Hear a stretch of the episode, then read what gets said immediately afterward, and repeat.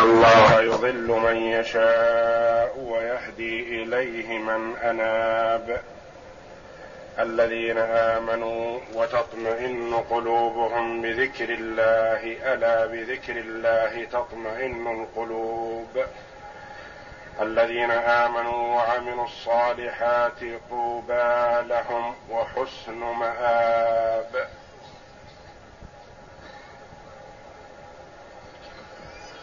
يخبر جل وعلا في هذه الآيات الكريمة عن المشركين المتعنتين يقول جل وعلا أنهم قالوا لولا أنزل عليه آية من ربه. أي هلا أنزل عليه آية من ربه؟ كأنهم يقولون إن محمدا صلى الله عليه وسلم لم يأتهم بآية تدل على صدقه.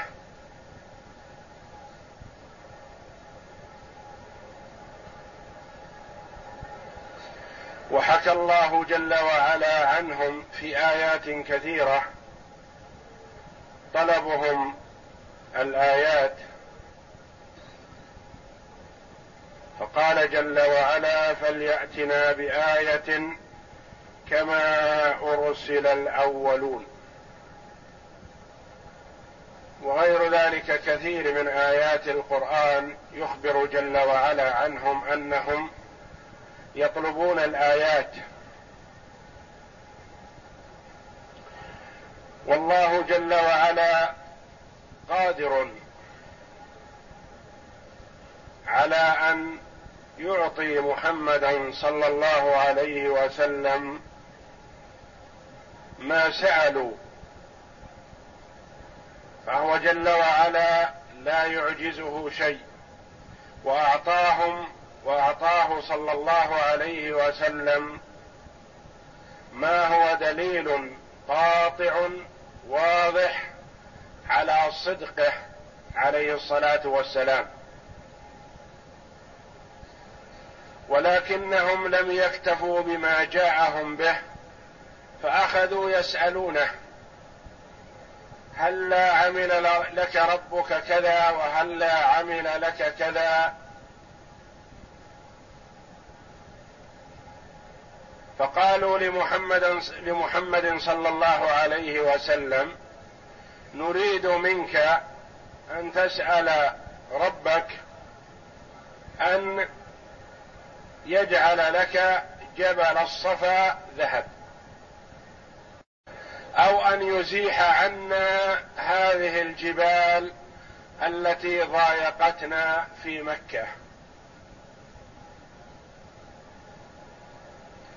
وأن يجري لنا الأنهار كما هي في بعض بقاع الأرض لنزرع ونغرس. ونريد منك أن تحيي لنا جدك قصي ابن كلاب لنسأله عن أمرك. قالوا له ذلك. قالوا إن أردت وأحببت أن نتبعك ونصدقك فأتنا بهذه الأمور.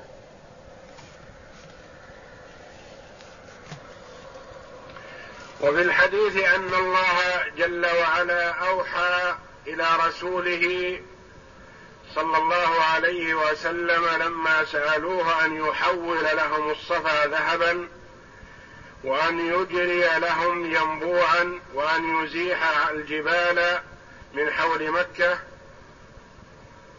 فيصير مكانها مروج وبساتين.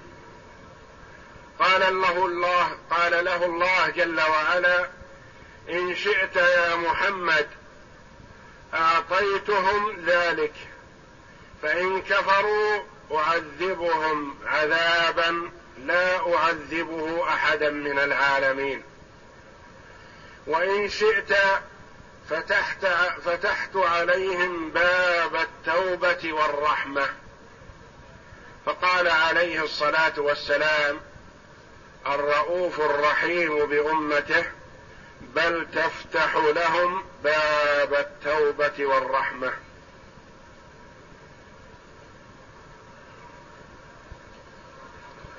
فهو عليه الصلاة والسلام لم يطلب الآيات التي سألوها لأنهم إذا أعطوها ولم يؤمنوا استؤصلوا بالعذاب. فالأمم السابقة التي سألت الآيات وأعطوا على ما سألوا فلم يؤمنوا استأسرهم الله جل وعلا بالعذاب وأهلكهم. ولحكمة عظيمة يريد جل وعلا بقاء هذه الأمة لم يعطها ما تسأل من الآيات تعنتا. لأنه جل وعلا يعلم أنهم لو أعطوا ما أعطوا من ما طلبوا من الآيات ما آمنوا. وليس الإيمان على الآيات وإنما الإيمان بيد الله جل وعلا. ولهذا قال جل وعلا هنا قل إن الله يضل من يشاء ويهدي إليه من أناب. فهؤلاء ضالون بحكم الله جل وعلا. مهما أعطوا من الآيات لا يستفيدوا أبدا. ومن كتب الله جل وعلا له الهداية والتوفيق إلى صراط إلى الصراط المستقيم فقد جاءه ما يكفي ويشفي. قل إن الله يضل من يشاء فالضلال ليس بتأخر الآيات أو تأخر الاستجابة وإنما هو بيد الله جل وعلا. ويهدي إليه من أناب يوفق للصراط المستقيم من أقبل على الله جل وعلا وأناب إليه. يعني رجع إلى الله سأل الله بصدق التوفيق فالله جل وعلا يوفقه. ويهدي إليه من اناب من هم قال جل وعلا الذين آمنوا وتطمئن قلوبهم بذكر الله. ألا بذكر الله تطمئن القلوب؟ الذين آمنوا وتطمئن قلوبهم بذكر الله. تطمئن قلوبهم تأنس وترتاح وتقبل ذكر الله جل وعلا وتأنس به. والمراد بذكر الله ذكره جل وعلا أو آياته القرآن. قيل هذا وهذا. وتطمئن قلوبهم بذكر الله. فهذا ميزان لقلب العبد المؤمن يعرف مقدار إيمانه. إن كان يطمئن ويأنس ويسر بتلاوة كتاب الله جل وعلا ويتلذذ بذلك فهذا من الذين آمنوا. وإن كان يضجر ويضيق بذلك فليس من الموصوفين بهذه الصفة. الذين آمنوا وتطمئن قلوبهم بذكر الله ألا أداة تنبيه ألا بذكر الله تطمئن القلوب تأنس وترتاح وتفرح. والمؤمن يفرح بذكر الله ويسر ويحب أن يكثر من يعبد الله جل وعلا.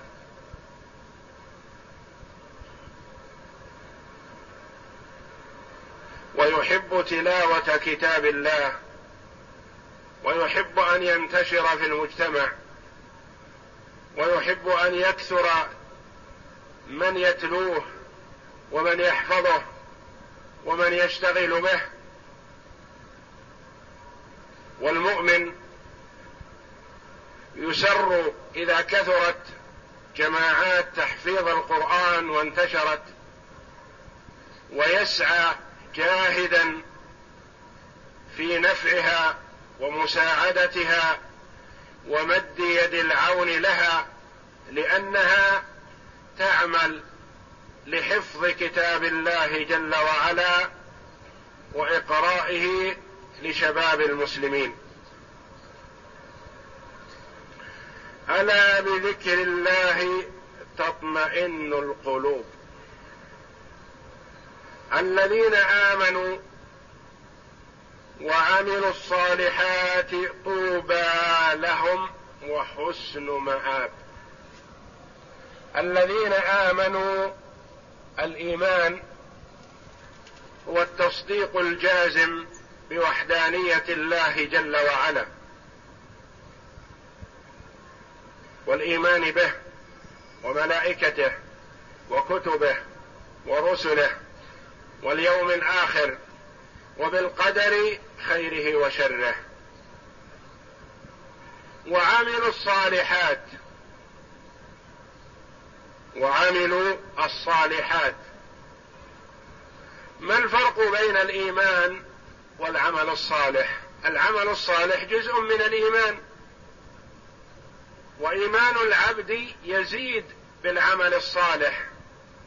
وينقص بعمل السيئات.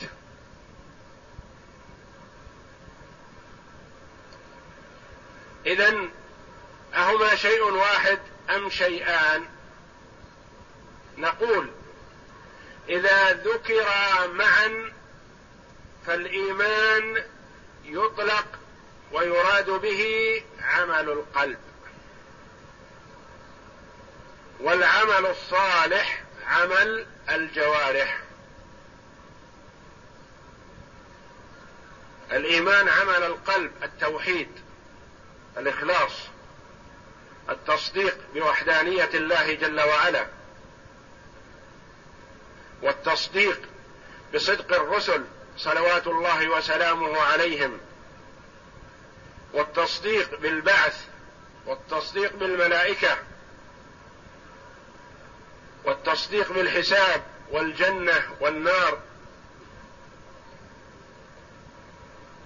والتصديق بقضاء الله وقدره وأن ما أراده الله جل وعلا كائن لا محالة. هذا هو الإيمان. والعمل الصالح الصلاة والصيام والصدقة وبر الوالدين وصلة الأرحام والإحسان إلى المحتاج. وتعليم الجاهل وتذكير الغافل والأمر بالمعروف والأمر بالمعروف والنهي عن المنكر والدعوة إلى الله جل وعلا وغير ذلك من الأعمال التي تعمل بالجوارح. وإذا ذكر الإيمان وحده بدون أن يذكر معه العمل الصالح شمل الاثنين. وإذا ذكر العمل الصالح وحده شمل الاثنين شمل عمل القلوب وعمل الجوارح. الذين آمنوا وعملوا الصالحات طوبى لهم. طوبى.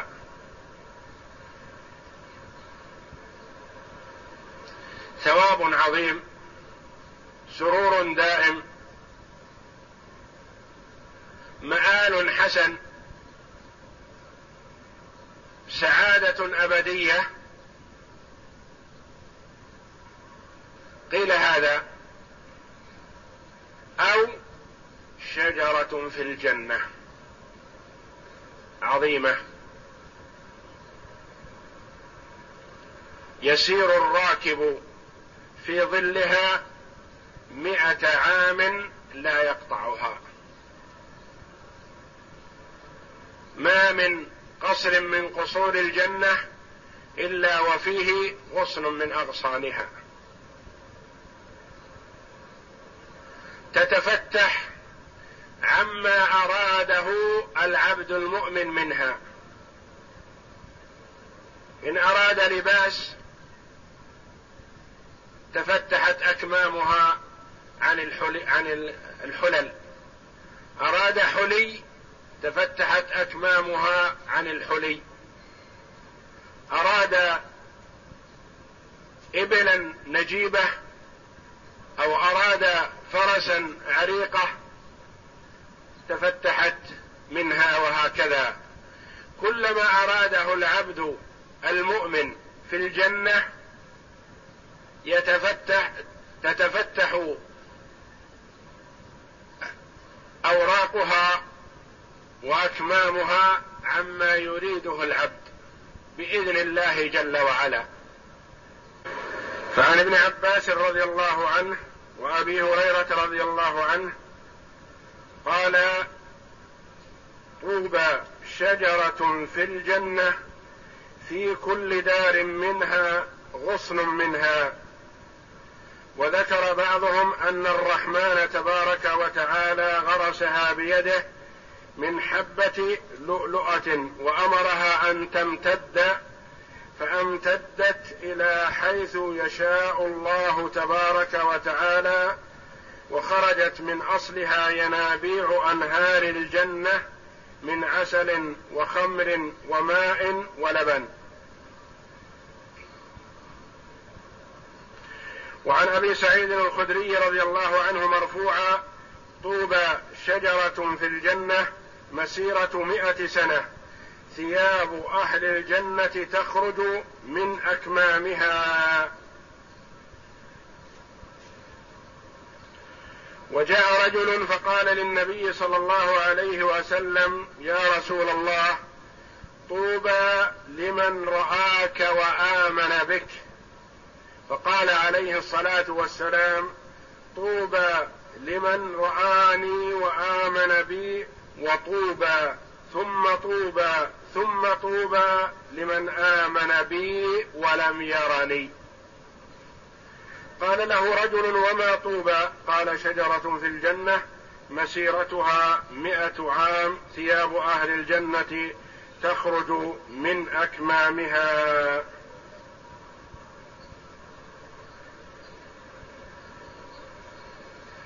وقال عليه الصلاة والسلام فيما رواه أبو سعيد الخدري قال إن في الجنة شجرة يسير الراكب الجواد المضمر السريع مئة عام ما يقطعها.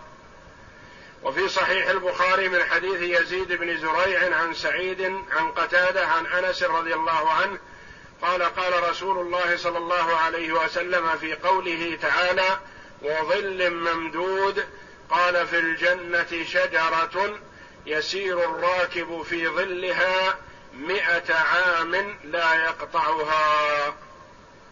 فهي وعد من الله جل وعلا لعباده المؤمنين طوبى لهم وحسن مآب حسن مآب المآب المرجع والمأوى يعني مأواهم حسن وما يرجعون إليه من دار حسنة. فضل من الله وإحسان. والله جل وعلا يعطي عباده ما سألوا ويعطيهم فوق ما سألوا. فتقصر مسألتهم عن عن الشيء فيعطيهم جل وعلا فوق ما يطلبون. وهو جل وعلا جواد كريم. لا ينقص ما عنده كما ثبت في الصحيح عن أبي ذر بالحديث القدسي عن النبي صلى الله عليه وسلم عن ربه جل وعلا أنه قال يا عبادي لو أن أولكم وآخركم وإنسكم وجنكم قاموا في صعيد واحد فسألوني فأعطيت كل إنسان مسألته ما نقص ذلك من ملكي شيئا إلا كما ينقص المخيط إذا أدخل البحر. وورد عن خالد بن معدان قال إن في الجنة شجرة يقال لها طوبى لها ضروع كلها ترضع صبيان أهل الجنة. وإن سقط المرأة يكون في نهر من أنهار الجنة يتقلب فيه حتى تقوم القيامة فيبعث ابن أربعين سنة. رواه ابن أبي حاتم. يقول الله جل وعلا كذلك أرسلناك في أمة قد خلت من قبلها أمم لتتلو عليهم الذي أوحينا إليك وهم يكفرون بالرحمن قل هو ربي لا إله إلا هو عليه توكلت وإليه متاب. كذلك أرسلناك في أمة قد خلت من قبلها أمم. فلا استغراب ولا عجب بأن تنذر قومك وتبلغهم عن الله جل وعلا وتأتيهم بخبر السماء من الله جل وعلا فلست الوحيد من هذا النوع ولست أول واحد أوحي إليه بذلك بل قبلك الأنبياء أوحي إليهم وأرسلوا إلى أممهم كما أرسلت.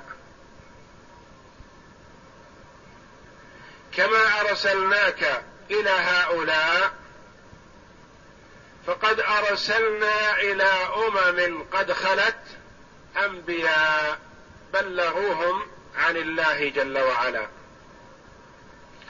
كذلك أرسلناك في أمة قد خلت مضت من قبلها أمم جماعات كثيرة.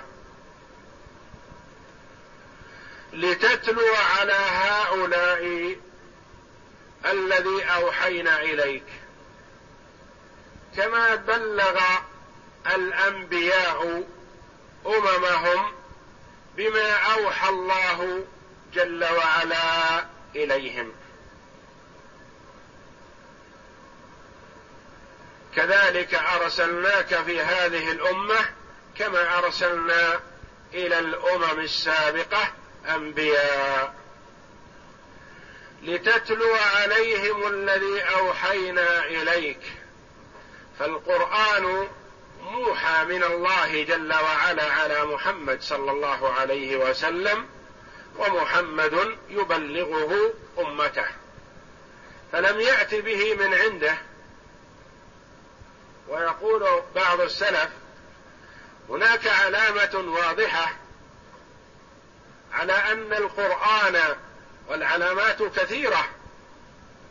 كلام الله إذا قارنت بين كلام الله وكلام الرسول في الحديث وجدت بينهما فرق.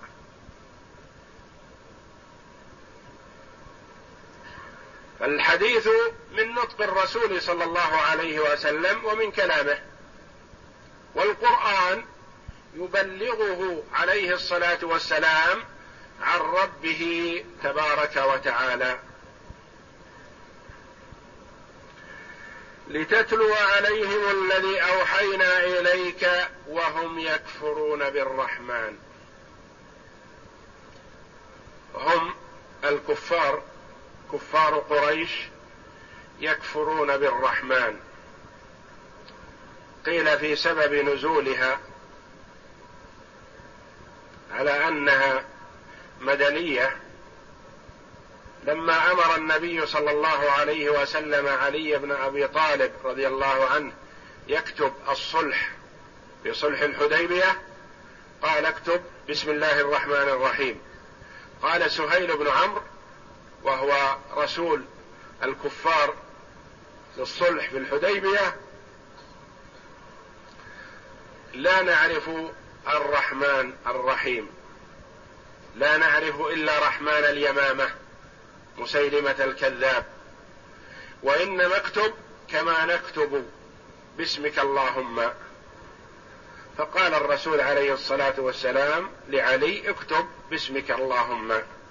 فنزل قوله جل وعلا وهم يكفرون بالرحمن. قل هو ربي. وقيل على القول بأنها مكية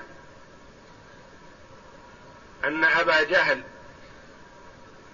مر بالنبي صلى الله عليه وسلم وهو ساجد في الحجر يدعو الله ويدعو وينادي يا الله يا رحمن. فذهب أبو جهل إلى قومه وقال محمد يريد منا أن نعبد واحدا وهو يعبد اثنين يعبد الله ويعبد الرحمن. فأنزل الله جل وعلا وهم يكفرون بالرحمن. قل هو ربي لا إله إلا هو عليه توكلت. وحينما قال لهم النبي صلى الله عليه وسلم قل ادعوا الله أو ادعوا الرحمن قالوا ما نعرف إلا رحمن اليمامة يعنون مسيلمة الكذاب لأنه سمى نفسه رحمن.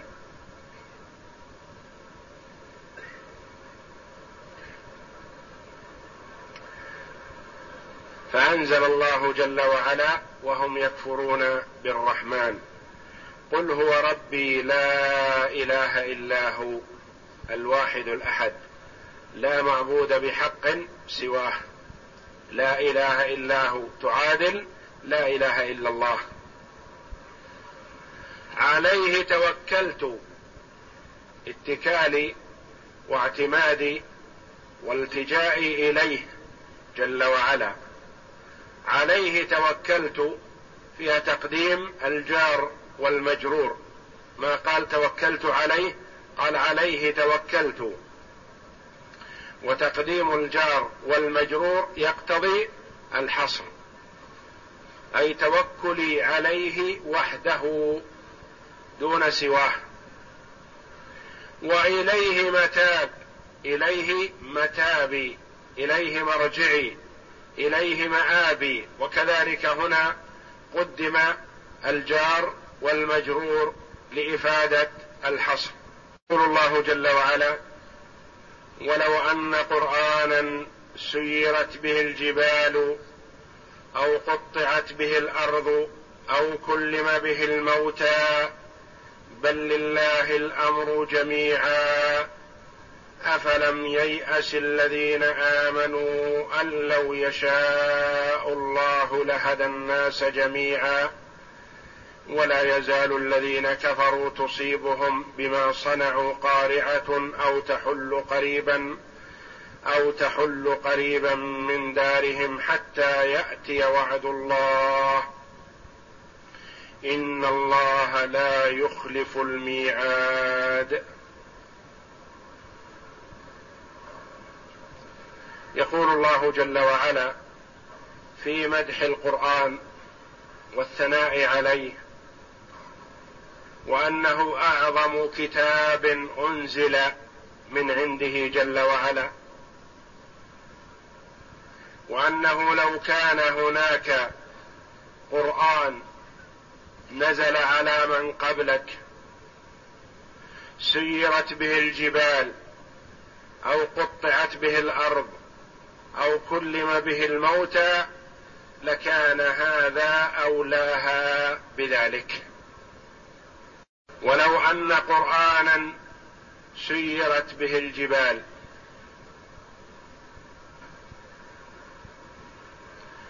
أو قطعت به الأرض. أو كلم به الموتى. لو حصل هذا في قرآن سابق كتاب والآيات كلها المجادلة مع كفار قريش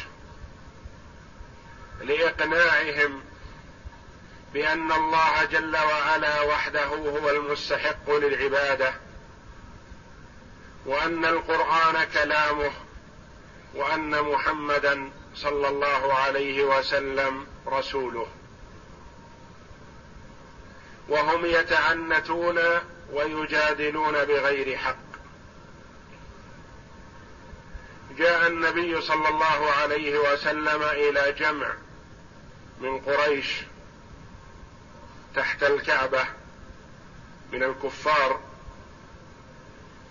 فدعاهم إلى الله جل وعلا. فقالوا بعدما انتهى من دعوته إن سرك أن نتبعك ونؤمن بك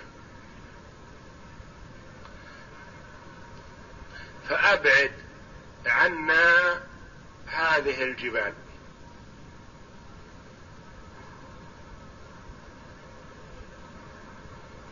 بالقرآن الذي تقرأه. من عند الله. وبالقرآن الذي تقرأه هيئ لنا ما نركبه في تجارتنا إلى الشام كالريح التي هيئت لسليمان. وأنت تزعم أنك أقرب عند الله من سليمان. بقرآنك هذا الذي تتلوه أحي لنا أجدادنا لنسألهم عما جئت به. ليتكلموا. كلمهم كما كان عيسى يحيي الموتى وأنت تزعم أنك عند الله من الحظوة أكثر مما لعيسى فأحي لنا الموتى لنسألهم. فأنزل الله جل وعلا ولو أن قرآنا سيرت به الجبال أو قطعت به الأرض أو كلم به الموتى. وجواب لو لم يأتي. محذوف دل عليه السياق. لكان أولاها بذلك هو هذا القرآن. لو أنه حصل في قرآن سابق لأنه ورد في الحديث أن الكتب السماوية تسمى قرانا. فقد ورد قوله صلى الله عليه وسلم خفف على داود القرآن.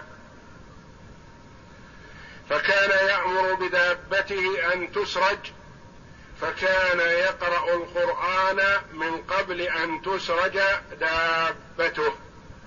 وكان لا يأكل إلا من عمل يده. والمراد بالقرآن الذي يقرأه داود عليه السلام هو الزبور. وآتينا داود زبورا. فقال عليه الصلاة والسلام خفف على داود القرآن. الشاهد أن الزبور يسمى قرآنا. يعني ولو أن كتاب من الكتب السابقة فعل به هذه المطالب لكان أولاها بذلك هو هذا القرآن الذي نزل عليك يا محمد. والقرآن آية عظيمة لمحمد صلى الله عليه وسلم تدل على صدقه وهو أعظم الآيات التي أعطي الأنبياء صلوات الله وسلامه عليهم أجمعين. الأنبياء عليهم السلام أعطوا آية وقتية تتعلق به بوقته فقط. العصا مع موسى عليه الصلاة والسلام. إحياء الميت مع عيسى فقط. المائدة نزلت على عيسى وحده مع من معه في وقته. الناقة أخرجها الله جل وعلا لصالح وذهبت. فالآيات السابقة كانت بيد النبي عليه الصلاة والسلام وحده وتذهب. بخلاف آية محمد صلى الله عليه وسلم الذي هو القرآن باق إلى أن يرث الله الأرض ومن عليها. وهو معجزة مستمرة. وحفظه الله جل وعلا من الضياع والزيادة والنقص والتحريف والتبديل. وقال جل وعلا عنه ولو كان من عند غير الله لوجدوا فيه اختلافا كثيرا وتحدى الجن والإنس في ان يأتوا بمثله. أو بعشر سور مثله أو بسورة واحدة فعجزوا. مع فصاحتهم وبلاغتهم وتمكنهم من تمييز الكلام الحسن من القبيح وقدرتهم على الفصاحة والبلاغة. عجزوا عن أن يأتوا بسورة من مثله. وما ذاك إلا أنه كلام الله جل وعلا وفضل كلام الله على سائر الكلام كفضل الله جل وعلا على خلقه. ولو أن قرآنا سيرت به الجبال أو قطعت به الأرض أو كلم به الموتى الجواب لكان هذا القرآن أولاها بذلك لأنه أعلاها وأعظمها. بل لله الأمر جميعا. فالامر بيد الله والهداية بيده. يهدي من يشاء ويضل من يشاء. وليست الهداية بمعنى التوفيق تحصل بالآيات وإنما تحصل بإلهام من الله جل وعلا. بل لله الأمر جميعا. الأمر كله إليه. يعطي لحكمة ويمنع لحكمة ويهدي من يشاء ويضل من يشاء. ولا راد لما أراده الله جل وعلا. أفلم ييأس الذين آمنوا أن لو يشاء الله لهدى الناس جميعا. أفلم ييأس الذين آمنوا أن لو يشاء الله لهدى الناس جميعا. حينما قالوا والقائل منهم عبد الله بن أمية للرسول عليه الصلاة والسلام افعل كذا وافعل كذا وافعل كذا من أجل أن نتبعك. قال الصحابة رضوان الله عليهم يا رسول الله أنت مستجاب الدعوة. فاسأل الله جل وعلا أن يحقق ما طلبوا لعل الله أن يهديهم لعلهم يسلموا لعلهم يصدقوا. وألحوا على النبي صلى الله عليه وسلم في الدعاء في أن يعطيه الله جل وعلا هذه المعجزات التي طلبوها. رغبة ومحبة من الصحابة رضي الله عنهم في إيمان كفار قريش. ألحوا على النبي صلى الله عليه وسلم في ذلك. والرسول عليه الصلاة والسلام لم يسأل. لم يسأل الله. فالله جل وعلا أنزل بيانا وتعليما للصحابة الكرام رضي الله عنهم. قائلا افلم يياس الذين امنوا أن لو يشاء الله لهدى الناس جميعا. فهداية الله جل وعلا للناس لا تتوقف على الآيات ولا تتوقف على طلبهم بأن يحول الصفا ذهب أو أن تزاح الجبال عنهم أو أن يعطوا ريح تنقلهم من مكة إلى الشام ويعودون في نفس اليوم. ليست الهداية متوقفة على هذا.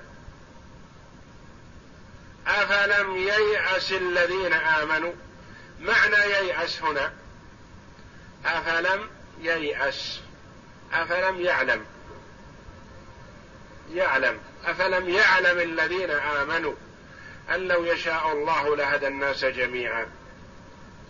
كيف جاءت ييأس بدل يعلم؟ نقول نعم. أولا هذه اللغة لطائفة من العرب ومنها هوازن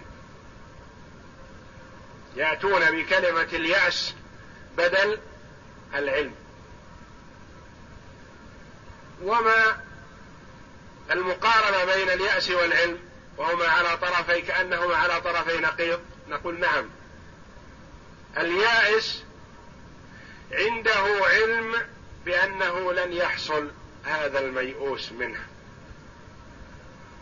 اليائس من الشيء يعلم بأنه لا يحصل. هذه ناحية. الأمر الثاني أنه كثيرا ما تطلق الأسماء على ضدها.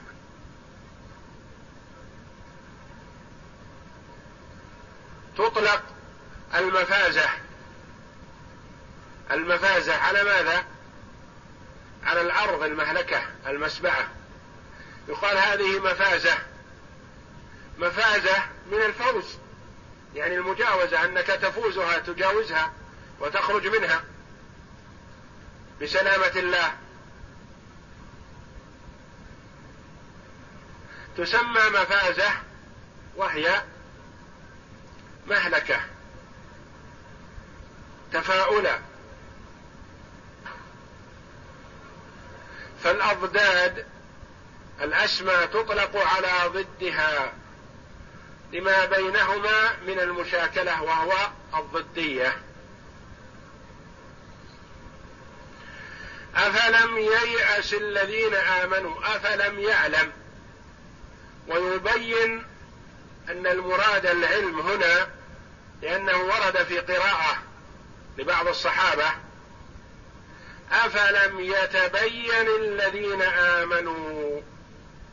أفلم يتبين. أفلم ييأس أفلم يعلم الذين آمنوا أن لو يشاء الله لهدى الناس جميعا.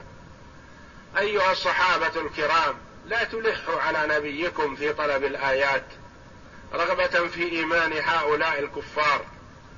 إيمانهم لم يتوقف على الآيات وإنما الإيمان بيد الله. فالله إذا أراد إيمانهم آمنوا كما آمنتم. وإذا لم يرد الله جل وعلا إيمانهم فمهما أعطوا من الآيات فلن يؤمنوا ولن يصدقوا. ثم يحصل الاستئصال. والهلاك للأمة.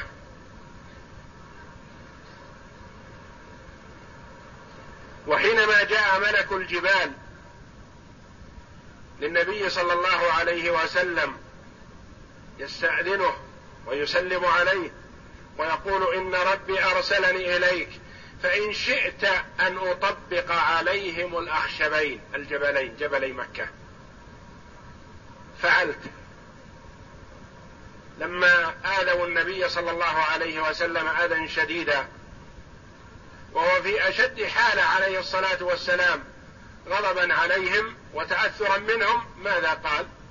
قال بل أستأني بهم.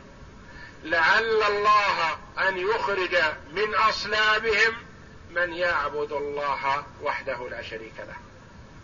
عليه الصلاة والسلام. يعني نال منهم الأذى الشديد وهو عليه الصلاة والسلام لسان حاله. يقول كما قال بعض الأنبياء وقومه يضربونه اللهم اغفر لقومي فإنهم لا يعلمون.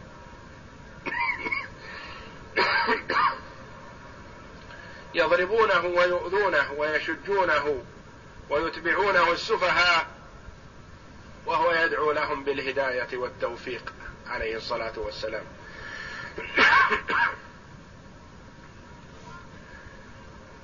أفلم ييأس الذين آمنوا أن لو يشاء الله لو أراد الله هدايتهم لهداهم. وحينما تفرس النبي صلى الله عليه وسلم في رجلين بأن إيمان أحدهما فيه عزة للإسلام والمسلمين ودعا الله سرعان ما ألقي الإيمان في قلب عمر رضي الله عنه. الرسول عليه الصلاة والسلام تضرع إلى ربه قائلا اللهم أيد الإسلام بأحب العمرين إليك عمر بن الخطاب أو عمرو بن جهل أو أبو لهب أبو جهل. أبو جهل اسمه عمرو فدعا الله الرسول عليه الصلاة والسلام دعا ربه بأن يؤيد الله الإسلام بأحدهما فكان أحب العمرين إلى الله عمر بن الخطاب رضي الله عنه فألقى الله جل وعلا الإيمان في قلبه فجاء إلى النبي صلى الله عليه وسلم طارقا عليه الباب ليبايعه على الإسلام. وحينما رأى الصحابة عمر بالباب خافوا وهربوا عن أن يلاقوا عمر ذا البطش الشديد والأذى كان يؤذي المؤمنين أذى شديدا فخرج إليه الشجاع الجريء الرسول عليه الصلاة والسلام ماسكا بتلابيبه لئلا يفتك بالمؤمنين الضعفة. فقال إلى متى يا عمر؟ خشي الرسول عليه الصلاة والسلام أنه جاء ليفتك بفقراء المسلمين في مكانهم. فأعلن رضي الله عنه شهادة أن لا إله إلا الله وأن محمدا رسول الله فسر رسول الله صلى الله عليه وسلم بذلك وسر المسلمون. الهداية بيد الله جل وعلا إذا أراد أن يلقيها في قلب عبده ألقاها في لحظة. بتوفيق الله جل وعلا. ووالدة أبي هريرة كانت ترد على ابنها وتؤذيه وتتهكم به في إسلامه. وهو رضي الله عنه يتحمل منها ويصبر ويدعو لها. فلما ضاق ذرعا بذلك جاء إلى النبي صلى الله عليه وسلم وطلب منه أن يدعو لها فدعا لها عليه الصلاة والسلام. فلما ذهب أبو هريرة إلى الباب وجدها تتلفظ بالشهادتين شهادة أن لا إله إلا الله وأن محمدا رسول الله. وما ذاك إلا بتوفيق الله جل وعلا. وببركه دعوة محمد صلى الله عليه وسلم.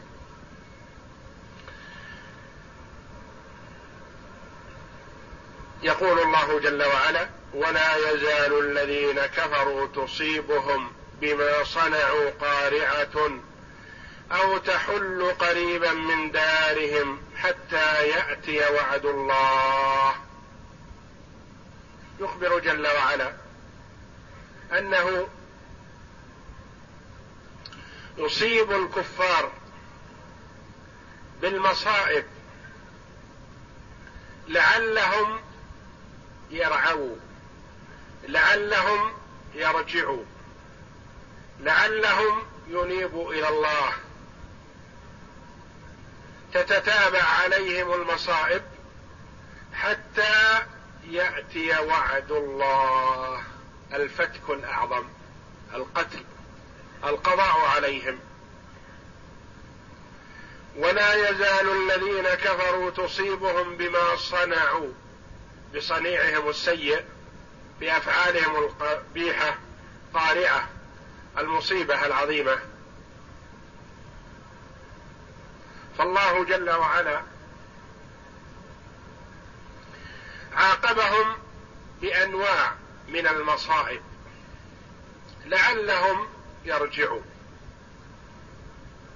تصيبهم في مكانهم في دارهم أو تحل قريبا منها حولها عظة وعبرة.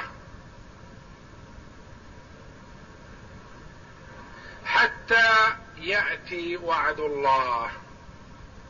حتى تأتي نهايتهم.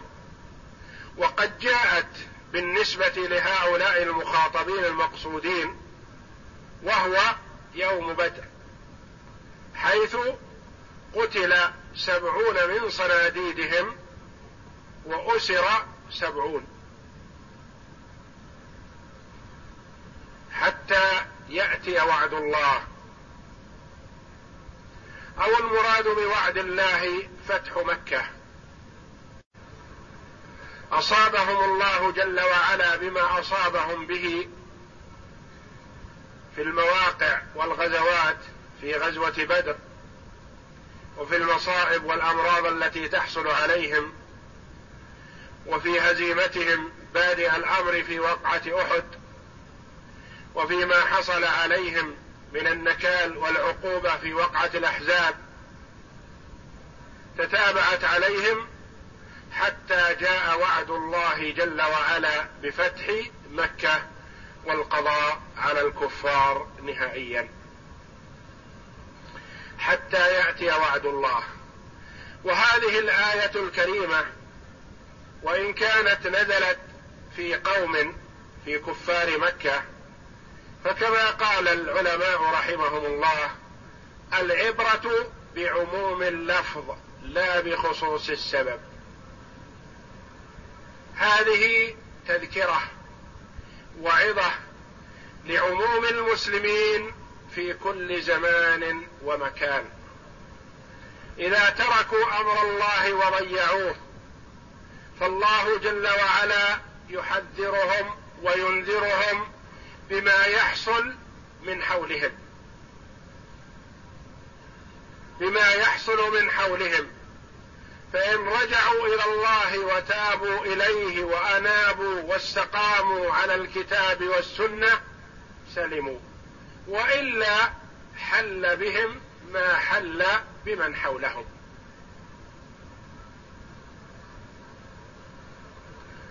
وشاهد العيان أكبر دليل على ذلك.